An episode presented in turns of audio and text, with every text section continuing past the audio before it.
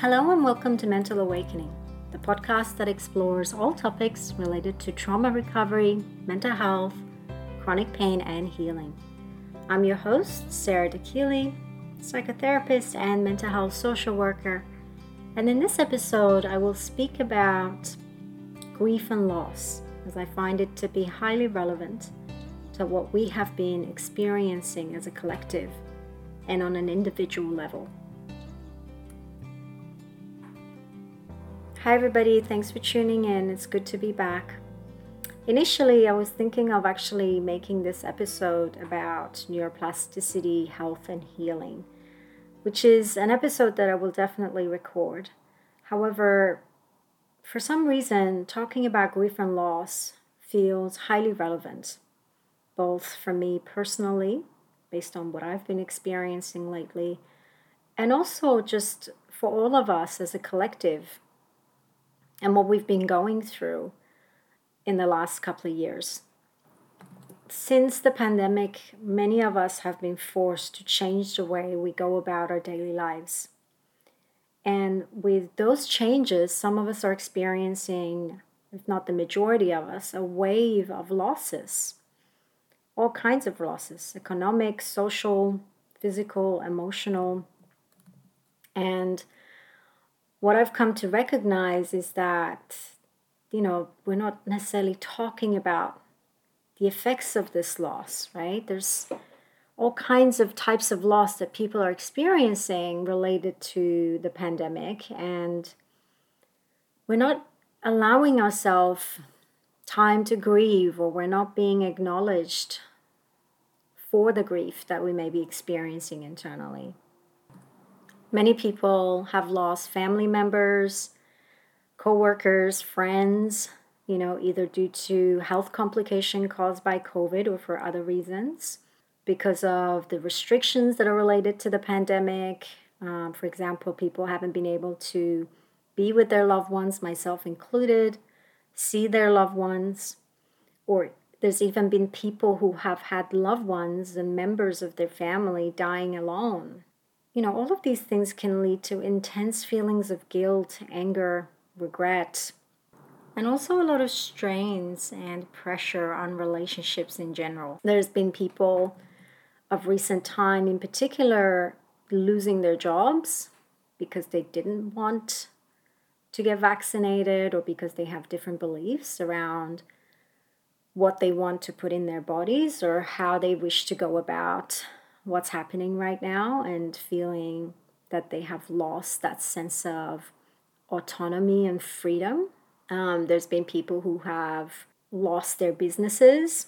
There's been a loss of social connections, you know, everything from the constant physical distancing, the isolation, the quarantine, the fact that you can't exactly go out and do things like you used to the testing and the queuing up for the testing and the repetition of testing and the waiting for the result of testing. I mean, these are all incredibly aggravating to our nervous system. Things have been delayed, things have been canceled. There's been a lot of limitation on the ability to spend time with family and friends, unexpected relationship challenges for a lot of people some people are finding it really hard to date and connect and form new relationships or build friendships. There's been academic loss, you know, students who've lost the importance of, you know, gathering in a classroom setting, being able to do things um, as a group. And there's been interruptions in courses and canceled graduations and proms and celebrations or even you know, certain opportunities such as um, internships or summer employment or whatever it could be. There's been a loss experienced by healthcare providers. People who work in healthcare have seen patients die, colleagues get impacted, you know, by COVID or lose their jobs. Repeated losses of this kind are incredibly overwhelming. And there's also been rapid changes. You know, a lot of the healthcare providers have had to adapt very quickly to new protocols and roles. many have experienced a sense of dislocation and there's also been a loss of rituals and routines. I know for myself, there's certain things that I love to do that I just can't seem to do anymore.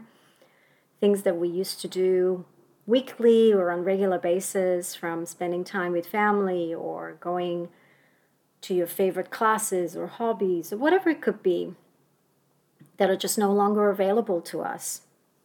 And there's also loss of mental health support, you know. Um, a lot of people are experiencing anxiety right now. Um, some people basically don't have the same access to professional support as they did before. And the main way that they can access someone is through virtual platform, which not everyone can feel comfortable with. You know, there are people who have special needs who need who need that physical contact and and so there there's so many different types of loss that we have been going through as a collective and on an individual level. Not to mention um, just what's happening to our country, what's happening right now, not just to Australia, but in so many different countries. You know, the governmental forces that are impacting how people go about their lives, you know, the right to their bodies, the right to their livelihoods, the right to freedom and choices. So, yes, I find this topic to be incredibly relevant, and I think we don't talk about it as often as we need to. I know for myself personally, as I shared recently, separating from my partner has brought about an incredible relationship with grief. I mean, I am really feeling it. I have been feeling sadness, feeling anxiety, feeling fear on a daily basis. And thanks to a practice in mindfulness, thanks to being aware of myself, being aware of my body, thanks to having this insight into my emotions and the fact that it's okay for us to feel everything we're feeling, I I'm in a position to get through it um, much better than I would have been years ago, that's for sure. And it's also helping me to get a lot closer to myself. And I'm referring to that essence, you know, to that authentic self within me. I truly believe that grief doesn't necessarily change you, but it actually reveals you. It shows you what's been there always, what's dormant inside of you. I tried to rationalize my way out of grief and loss, and I failed. it was such a wonderful realization because I realized that all emotions, all emotions are beautiful. All emotions are a gift. Behind each emotion that we experience, there is love. There is the emotion of love asking to be seen, asking to be revealed. This is what I'm learning. This is what I'm realizing. The thing that helps me through is putting my hand on my heart and really tapping in, tuning in to that compassion, tuning in to that love. What do you have to say, sadness? What do you have to say, grief, anger, fear? I ask myself. And what I hear back always sounds something like this I need to be held. I feel scared. I feel alone. I'm scared of what's ahead. I keep holding my hand on my heart and I just re- respond to that voice by saying, Well, you're allowed and it's okay, I'm here. And then that part of me again says, Well, you're not enough. I want someone else to be here. I want someone else to hold me. And I respond back to that part of me that's wounded, say, I have to be enough because I'm all you got right now. And I am enough. So, this kind of internal dialogue with ourselves, I really believe that to be a gateway through grief. Because we have to feel it to heal it. We have to go through the emotion. We have to allow it fully take over. You know, when it comes to life, we can't avoid, we can't skip, we can't suppress. I mean, we can, but not for too long anyway. There are consequences to living life that way health consequences, physical consequences, emotional consequences, mental consequences. In linking our feelings to loss and grief, I think it's helpful to have an understanding of the various types of grief, which I also want to talk to you guys about.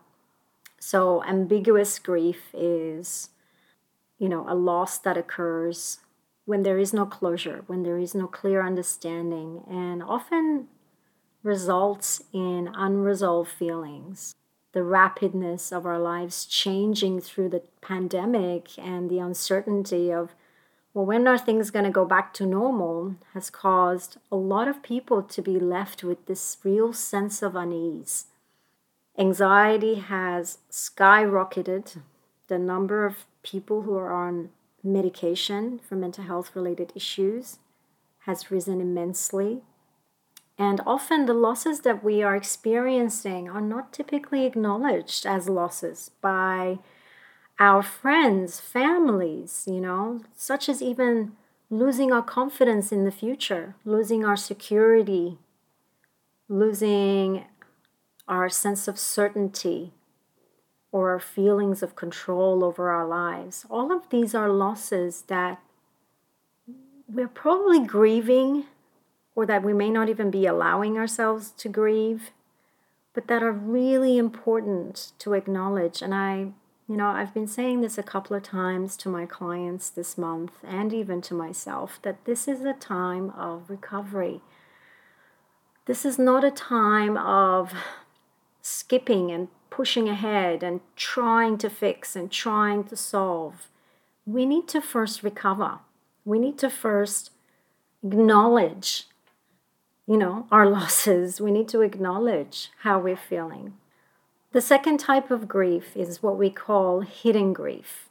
And that's often associated with, um, you know, loss of mobility, for example, or loss of how your body used to be, how your body used to feel, the things that you used to do. Even a sense of loss around who we are, you know, because when you go through, particularly the process of therapy or recovery in general, and as you're shedding certain layers that are no longer serving you, there is a period of vulnerability, a, a period of feeling lost. Well, if I'm not that person anymore, or if that behavior, those beliefs, those thoughts are no longer serving me, then who am I? And that can also bring about a period of grief. Losses, both big and small, can build up and lead to overwhelming feelings of powerlessness, anxiety, and depression. And there's also anticipatory grief, which refers to our feelings of grief even before loss occurs. So, for example, we might be really worried about um, an unwell or ill family member and already feel like we're grieving them, or we might be anticipating um, loss of an income or financial insecurity. And even though our worst fears may not necessarily come to pass, anticipating them can lead to legitimate feelings of grief. You know, with COVID, as I mentioned, there's been everything from fear around food security, food shortage, not being able to see your friends and family, cel- celebrating traditions and ceremonies, you know, graduation, funerals, weddings, whatever it could be, feeling safe, feeling stable, feeling that sense of personal freedom, being able to plan for the future. And not to mention, obviously, people have lost lives as well and lost jobs and all kinds of stuff. So it's not a surprise that we may be going through a multitude of feelings. So the different ways that we can cope. I mentioned that I personally love mindfulness and compassion practices because I find them to be incredibly loving and it also helps me to build a much healthier relationship with my emotions and with myself and to be present with what is as opposed to trying to get rid of it because it's uncomfortable Because you have to remember, we don't build resilience, whether it's emotional, mental, physical, including, you know, with our nervous system. We don't build resilience unless we actually sit with discomfort, how to practice being with discomfort. Other things that we can do to help us through this time, help us through grief and loss, is to name it. In naming our feelings as grief, we can begin to understand the underlying emotions it brings, and then we can address them. So, emotions are not right and wrong. We'll experience feelings such as denial, anger, frustration, sadness, anxiety, and that we need to feel the depth of our pain to be able to work through our grief. I've been feeling anxious every day because that's what's coming up for me right now. One of my core wounds since childhood has been fear of abandonment. And of course, that's being triggered now, even though I wasn't abandoned. That's what I'm really being faced with. And for me to constantly, every day, sit with myself and remind that little girl inside of me that I'm here with you, I'm not abandoning you, and I have to be enough for you because I'm all you got, is something that is supporting me in, you know, building that relationship with the part of me that is in need of nurture right now. And so we need to feel the depth of our pain. Responses to loss and how people experience and express grief vary greatly from person to person. Grief is a process, it's not an event, it's not a race. We need support through grief. So name it and then validate it we need to recognize our all feelings that we're going through and acknowledge them as important without judgment. Suppressing our feelings or feeling guilty for having them doesn't allow us to take steps to resolve them.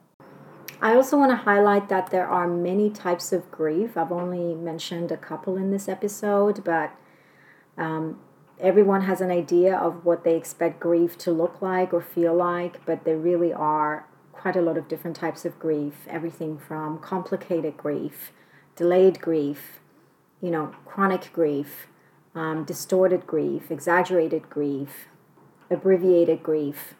So, um, if this is something that you are interested in learning more about, please feel free to look into it. I love this quote by Eckhart Tolle, who is one of my favorite teachers in life. And he says, Life is not here to make you happy. Life is here to make you conscious, to help you wake up to the truth of who you are, to help you wake up to the truth of existence.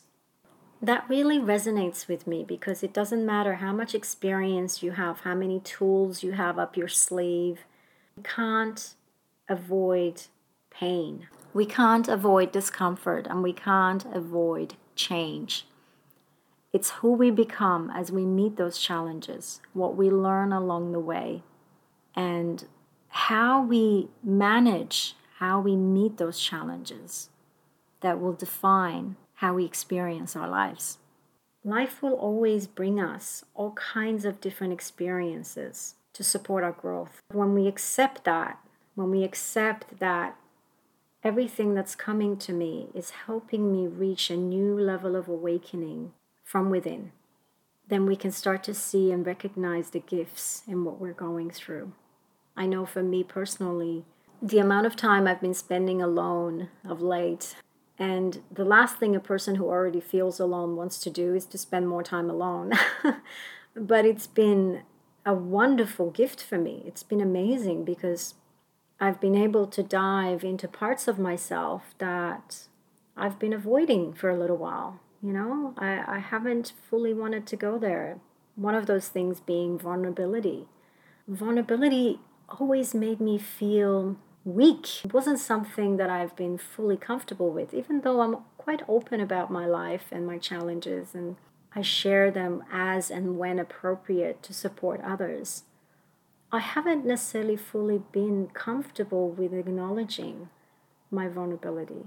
I was raised with the notion that it's a weakness, that it's a sign of weakness, and there's no truth in that. I'm discovering that it's actually my strength to fully own and be where you are at each given moment. And no one can use that against you when you own who you are and where you're at. No one. And there's so much power in that. So we also want to celebrate the good while this pandemic and everything that's that I've mentioned before that it has caused has brought great uncertainty and loss. We can also find meaning in the good that it may have brought our lives. Time for reflection, realizing what is really important to us, what our priorities are, and tuning in more, shedding light on our shadow, and also recognizing that placing our faith and our the responsibility of our well-being in the hands of our doctor or of our government that's not how we're meant to live our lives. No one can actually be responsible for you but yourself. You know that there's so much blame going around. And i always say it's not fair to do that because it's actually your responsibility. It's all of our responsibilities on an individual level to take care of our own needs to recognize our own needs Routine is another thing that's important. At a time when life feels particularly chaotic, setting a routine is important and ensures that we have a mixture of social, physical, and educational activities in our day. You know, it doesn't have to be something rigid, but it can offer us a sense of control. So things like exercise, meditation, journaling, you know, putting on some music and dancing. I find that another discovery I've had of late is that joy can exist, coexist with sadness and grief. I have had moments of immense joy dancing around the house, watching some comedies, laughing. You know, routine is important, self care is important, even though there are um, constraints around time and responsibilities, it's so important to make time for self care, to learn and practice every day to be kind to ourselves. I also find that it's helpful to avoid comparing. It's easy to compare ourselves to other people who are maybe coping differently, or perhaps they're not even coping at all. They're just suppressing and avoiding and denying. But instead of comparing, focus on your own strengths Focus on your own needs. List your strengths, list, list your needs, issues you have to overcome, you know, and celebrate your own ability to cope. And the last thing, of course, is to seek professional support. This is literally the best time to have a therapist, to have someone that can hold space for you, someone that can support you and guide you and be there for you. I believe we all need that you know, I have someone that I see um, and who supports me through my challenges. And I think sometimes that's all it takes. That's all we need to get through the day, to get through the month, to get through the year. And so, definitely valuing those needs. The last thing I want to say about this topic is that it's so important that we become aware of our thoughts because some of our thoughts can derail our healing process if certain thoughts you know take too much space in our mind um, they can really prevent us from healing. And that includes self-blame guilt shame constantly living in regret. Um, it's so important to practice presence right now to practice acceptance to not let yourself get consumed by the past or the future or to lose faith in yourself and others. We are now at a time where we're being encouraged to build a strong center from within where we can have more faith in ourselves, in our strength, in our resilience, in our ability to be with life, no matter what happens, no matter what comes our way. In the words of the beautiful Sarah Blondin, remember you are meant to inhibit all of your feelings all of your knowing and all of your wisdom. Allow all of you its breath. I want you all to just take a moment right now and place your hand on your heart and just see if you can repeat the words I see you, I hear you, I love you, With these words, we shift into the territory of the heart and shine the light of presence on what has most often been starved and neglected, which is our love for who we really are. Love and compassion for yourself is what is most needed now and always. I want to leave you guys with a beautiful quote by Fyodor Dostoevsky The darker the night, the brighter the stars, the deeper the grief, the closer is God. And you can decide what God actually means for you, the definition of that term. But for me personally, it has everything to do with my relationship with myself and life. So, thanks everybody for tuning in. That's it for today. I wish you all a wonderful week ahead. If you are interested in working with me, please visit mentalawakening.com.au. If you have loved this episode, please subscribe and leave a review. This will help more people to access the information being shared here. I will speak to you all in two weeks' time with a brand new topic. Until then, take care, everybody. Bye for now.